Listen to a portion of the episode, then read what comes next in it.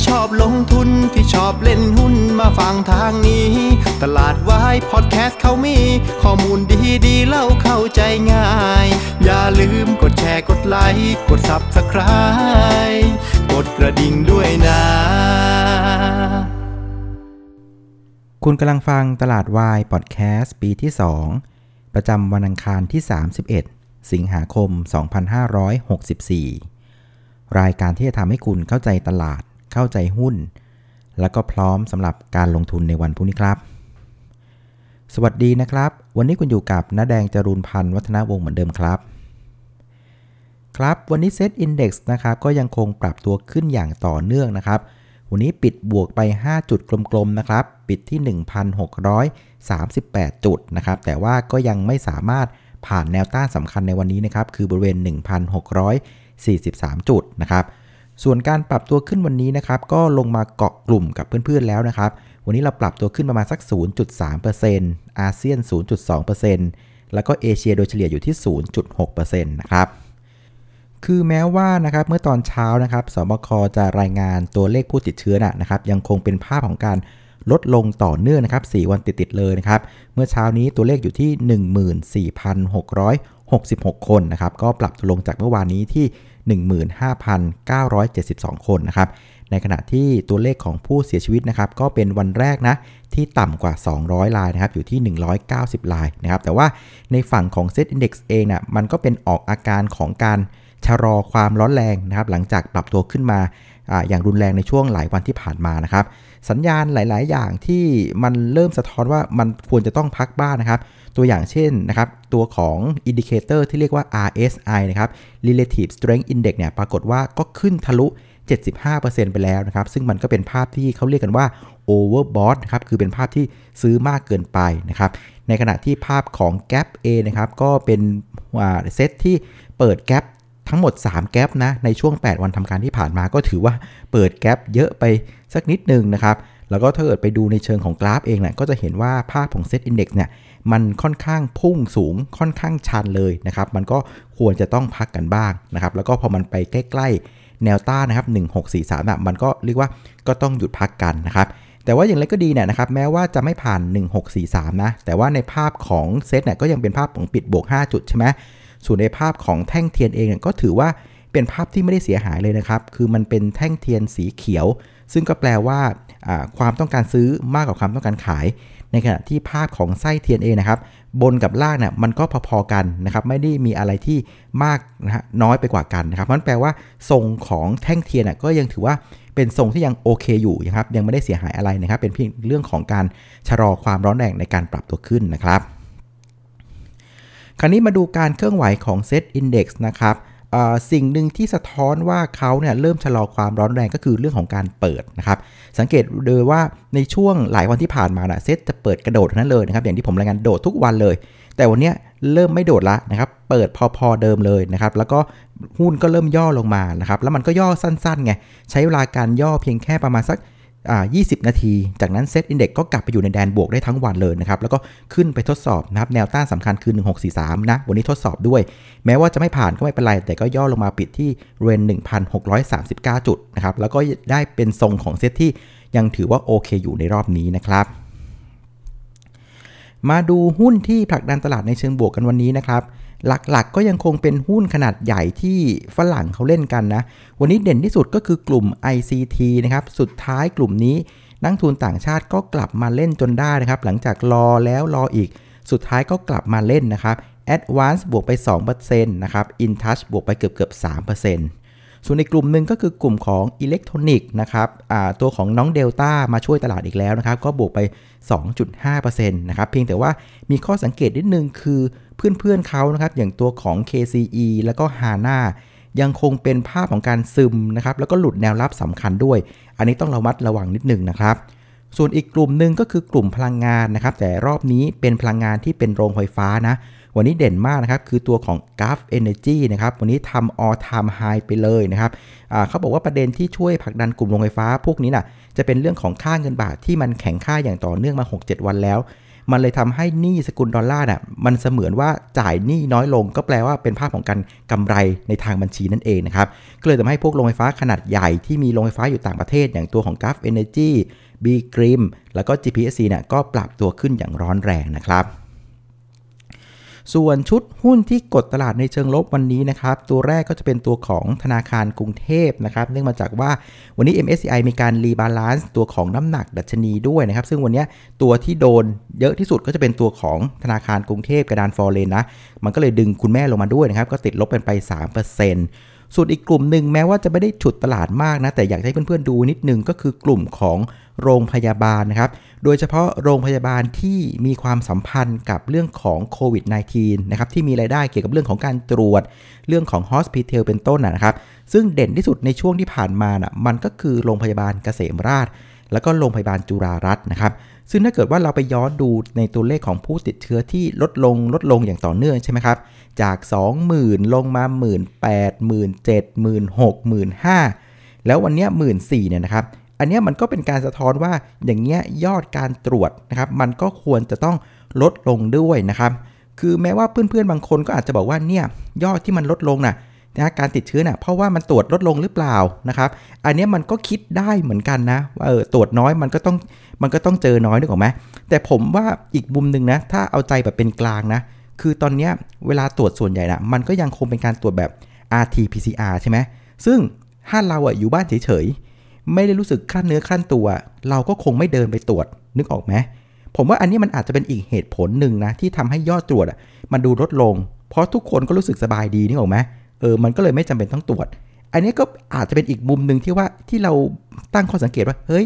คนมันตรวจน้อยอะมันก็เลยติดน้อยไงแต่อีกมุมหนึ่งคือเฮ้ยเพราะคนรู้สึกสบายดีหรือเปล่าก็เลยไม่ได้ไปตรวจ มันก็เลยทำให้เป็นภาพของการตรวจลดลงไง เออคราวนี้ไม่รู้ละเหตุผลอะไรก็แล้วแต่อะแต่ถ้าตัวเลขของการตรวจ RT-PCR มันลดลงแบบเนี้ยมันก็แปลว่าโรงพยาบาลที่มีรายได้ในเรื่องของการรับตรวจพวกนี้มันก็จะมีรายได้ลดลงด้วยไงนะครับ มันก็เลยทำให้ราคาหุ้นอย่างตัวของโรงพยาบาลเกษมราชนะครับ โรงพยาบาลจุฬาราชมันค่อยๆ ซึมลงซึมลงอย่างต่อเนื่องนะ เออ ใครที่มีอยู่ก็ดูด้วยแล้วกันนะครับ เพราะฉะนั้นนะครับหน้าหุ้นที่เราเห็นวันนี้เนี่ยครับ มันก็เป็นภาพที่ค่อนข้างชัดเหมือนเดิมว่ามันยังคงเป็นหน้าหุ้นที่ ฝรั่งเขาชอบนะ และผมว่าการที่เราเห็นกลุ่ม ICT มันกลับมาเล่นเนี่ย มันก็คือเป็นภาพที่ไอเดียฝรั่งเลยล่ะนะครับ เพื่อนๆนึกออกไหมคือเวลาฝรั่งเนี่ยเขาจะกลับมาซื้อหุ้นบ้านเรานะเขาจริงๆแล้วนะเขาไม่ได้มานั่งทำ financial model ไม่ได้มานั่งทำ company visit โดยละเอียดนึกออกไหมวิธีที่ง่ายๆ เวลาฝรั่งก็ซื้อนะ่ะเขาก็จะซื้อตัวที่มันเป็นเป็นอุตสาหกรรมที่มันโอเคอะนะครับ เช่นเรื่องของเปิดเมืองอะไรก็ว่าไป แล้ววิธีที่เขาเลือกหุ้นง่าย ๆ เลยนะ เขาก็จะเลือกหุ้นที่มันเป็น leader เป็นผู้นำหรือเป็น proxy ของอุตสาหกรรมนั้นๆวิธีคิดง่ายๆ แบบฝรั่ง วันนี้เราก็เลยเห็นภาพอย่างตัวของ Advance กลับมาเล่น 2% InTouch บวก 3%อะไรประมาณนี้นะฉะนั้นผมว่าหุ้นอะไรก็แล้วแต่ช่วงนี้นะ เป็นหุ้นที่ฝรั่งเล่นนะครับหุ้นที่มันเป็นเป็นผู้นำของกลุ่มนะครับมันเป็นตัวแทนของอุตสาหกรรมพวกนี้จะเป็นหุ้นที่ได้รับเม็ดเงินจากนักทุนต่างชาตินะฮะ โอเค คราวนี้มาดูผู้เล่นในตลาดกันบ้างนนะครับ วันนี้นักทุนสถาบันเนี่ยพลิกจากซื้อมาเป็นขายนะ หลังจากซื้อมา 2 วันวันนี้พลิกมาเป็นขายละ แต่ว่าขายก็ไม่ได้เยอะเท่าไหร่นะครับ 989 ล้านบาท ส่วนนักทุนต่างชาตินะครับยังคงซื้ออย่างต่อเนื่องเลยนะครับ วันนี้ซื้ออีกเป็นวันที่ 3 แล้ว วันนี้ซื้อไปทั้งสิ้น 3,893 ล้านบาทนะครับ รวม 3 วันน่ะก็ซื้อไป 11,000 ล้านบาทกลมๆแล้วนะ ราะฉะนั้นพฤติกรรมที่เรามองออกในตอนนี้คือว่านักทุนสถาบันในประเทศก็เริ่มกลัวเหมือนกันนะครับ คือเซ็ตขึ้นมาเร็วมากสูงชันเลยนะครับ แล้วมันเข้าใกล้แนวต้าน 1643 นะครับ เราก็เลยเห็นนักทุนสถาบันเริ่มมีการบนขายทำกำไรกันบ้าง แต่ในฝั่งของนักทุนต่างชาติเอง กูไม่สนละนะครับ ขอให้ไม่สนแนวรับแนวต้านอะแต่ว่ากูจะเอาอะนะครับ เพราะว่านายสั่งมาแล้วนะครับตลาดมันกำลังจะต้องปรับตัวขึ้นละ เรื่องของโควิดมันกำลังดีขึ้น เพราะฉะนั้นนายสั่งมาว่า เฮ้ย ไปเอาหุ้นในเมืองไทยมาซิเอาคิดอะไรไม่ออกเอากูก็เอาผู้นำตลาดละกันที่มันอยู่ในกลุ่มของเปิดเมืองอะไรลักษณะนี้นะฮะแล้วก็เห็นนักทุนต่างชาติก็ยังคงเป็นภาพที่ซื้ออย่างต่อเนื่องนะครับไม่สนแนวต้านแล้วนะครับส่วนการซื้อขายวันนี้นะครับก็อยู่ที่ 1 1 7 918 ล้านบาทนะครับก็เป็นมูลค่าพอๆกับเมื่อวานนี้นะครับเพราะฉะนั้นในภาพรวมในลักษณะนี้เนี่ยมันก็เป็นการสะท้อนว่านักทุนต่างชาติรอบเนี้ย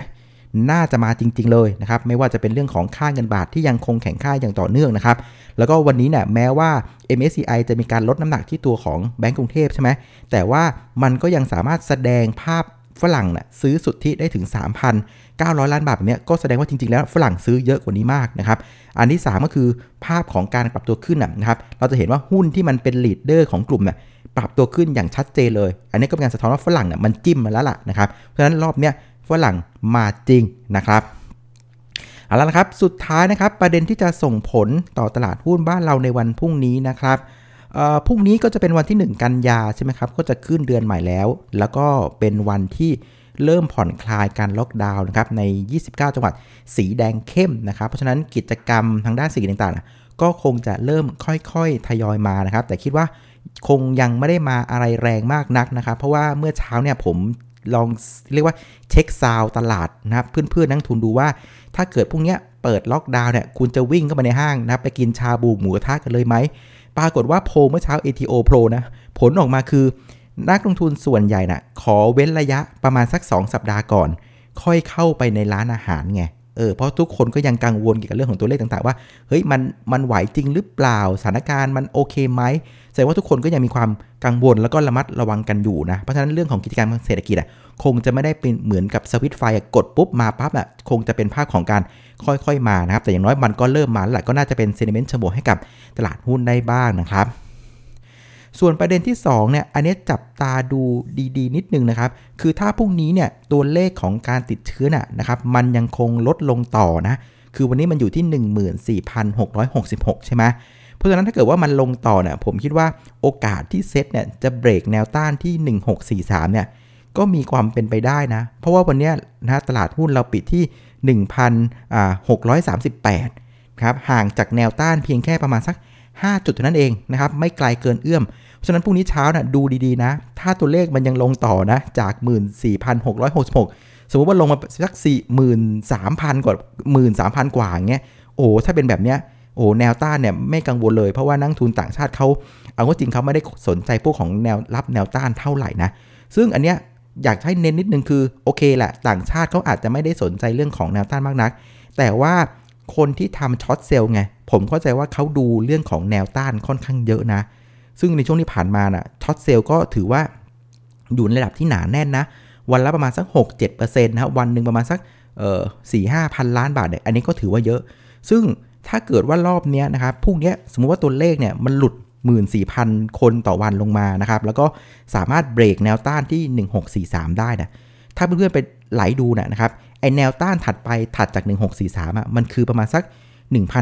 1,680นะครับมันก็อีกประมาณสักเกือบเกือบ40 จุดจากตรงนี้ไง จะเห็นว่าเพดานมันค่อนข้างสูง นั่นหมายความว่าถ้าเป็นจังหวะที่มันทะลุ 1643 ได้นะครับ มันจะขึ้นได้ค่อนข้างเร็วไงคราวนี้ถ้าเกิดว่ามันขึ้นได้เร็วแบบเนี้ยไอคนที่มันช็อตไว้ในช่วงสัปดาห์สองสัปดาห์ที่ผ่านมา อันนี้ต้องมอบตัวนะ ต้องกลับใจ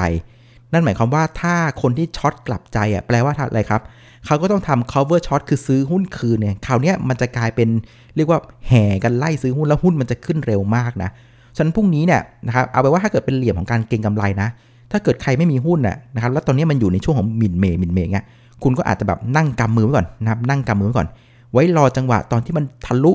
1643เนี่ยแล้วขาช็อตกลับใจตรงนั้นแหละ จะเป็นภาพของการไล่ซื้อหุ้นที่แบบเร็วมาก แล้วแนวต้านถัดไปมันไกลไง1680เนี่ยอีกถึง 40 จุดไง คุณค่อยไปกระโดดตามตอนนั้นก็ได้นะ เออ อันนี้สำหรับคนที่ไม่ได้มีหุ้นอยู่ในมือนะ หุ้นอาจจะค่อนข้างน้อยเพราะว่าอาจจะแบบลินขายกันไปบ้างนะ ให้ดู 1643 เป็นสำคัญนะ ถ้ามาแบบถาโถมฝรั่งมานะ ไอ้พวกช็อตกับใจกับตัวมาซื้อหุ้นปั๊บเนี่ย หุ้นมันจะวิ่งเร็วคุณก็กระโดดตามเข้าไปแล้วกันครับ แต่ว่าเพื่อนๆที่อาจจะแบบว่าโอ้โห เรียกว่าใจแข็งมากนะครับ นั่งทับหุ้นไม่ยอมขาย กัดฟันถือหุ้นอยู่นะครับ ผมก็แนะนำว่าก็ยังคงสามารถลันต่อไปได้นะ ถ้าเกิดว่าหุ้นในมือของคุณนะ่ะเป็นหุ้นที่เป็นหุ้น Big Cap นะครับเป็นหุ้นที่ฝรั่งชื่นชอบนะครับเป็นหุ้นที่มันเป็นเป็นลีดเดอร์ของกลุ่ม เป็นผู้นำของกลุ่มนะครับแล้วยิ่งตัวไหนเนี่ยที่ราคาหุ้นวันนี้ยังคงต่ำกว่านะครับตอนก่อนโควิดจะบุกเนี่ยไอ้พวกเนี้ยยิ่งต้องน่าถือเลยนะครับ ให้เพื่อนจำวันไว้เลยนะ วันแรกนะครับที่เราพบ ผู้ป่วยโควิด -19 ในประเทศไทยนะคือวันที่ 12 มกราคมนะครับปี 2020นะครับคุณไปดูตรงนั้นอะเป็นมาร์กจุดไว้เลยนะครับหุ้นตัวไหนที่เป็นหุ้นบิ๊กแคปหุ้นฝรั่งเล่น หุ้นที่เป็นผู้นำตลาด แล้วมันยังมีราคาหุ้นต่ำกว่าวันที่ 12 มกรานะครับปี 2020นะ่ะตรงนั้นแหละกัดฟันถือไปก่อนนะครับ ทนรวยกันอีกนิดนึงนะฮะ ไว้ฝรั่งเขากลับใจเปลี่ยนใจนะ เราค่อยเทคโปรฟิตก็ได้ ไม่ว่ากันนะครับ เอาละครับ วันนี้ก็ประมาณนี้ละกันนะครับสำหรับรายการตลาดวายพอดแคสต์นะครับ ขอบคุณอีกครั้งสำหรับการติดตามกดไลค์กดแชร์ แล้วก็แนะนำรายการให้นะครับ วันนี้ขออนุญาตลาไปก่อนนะครับ เจอกันอีกทีวันพรุ่งนี้ช่วงเย็นๆครับ สวัสดีครับ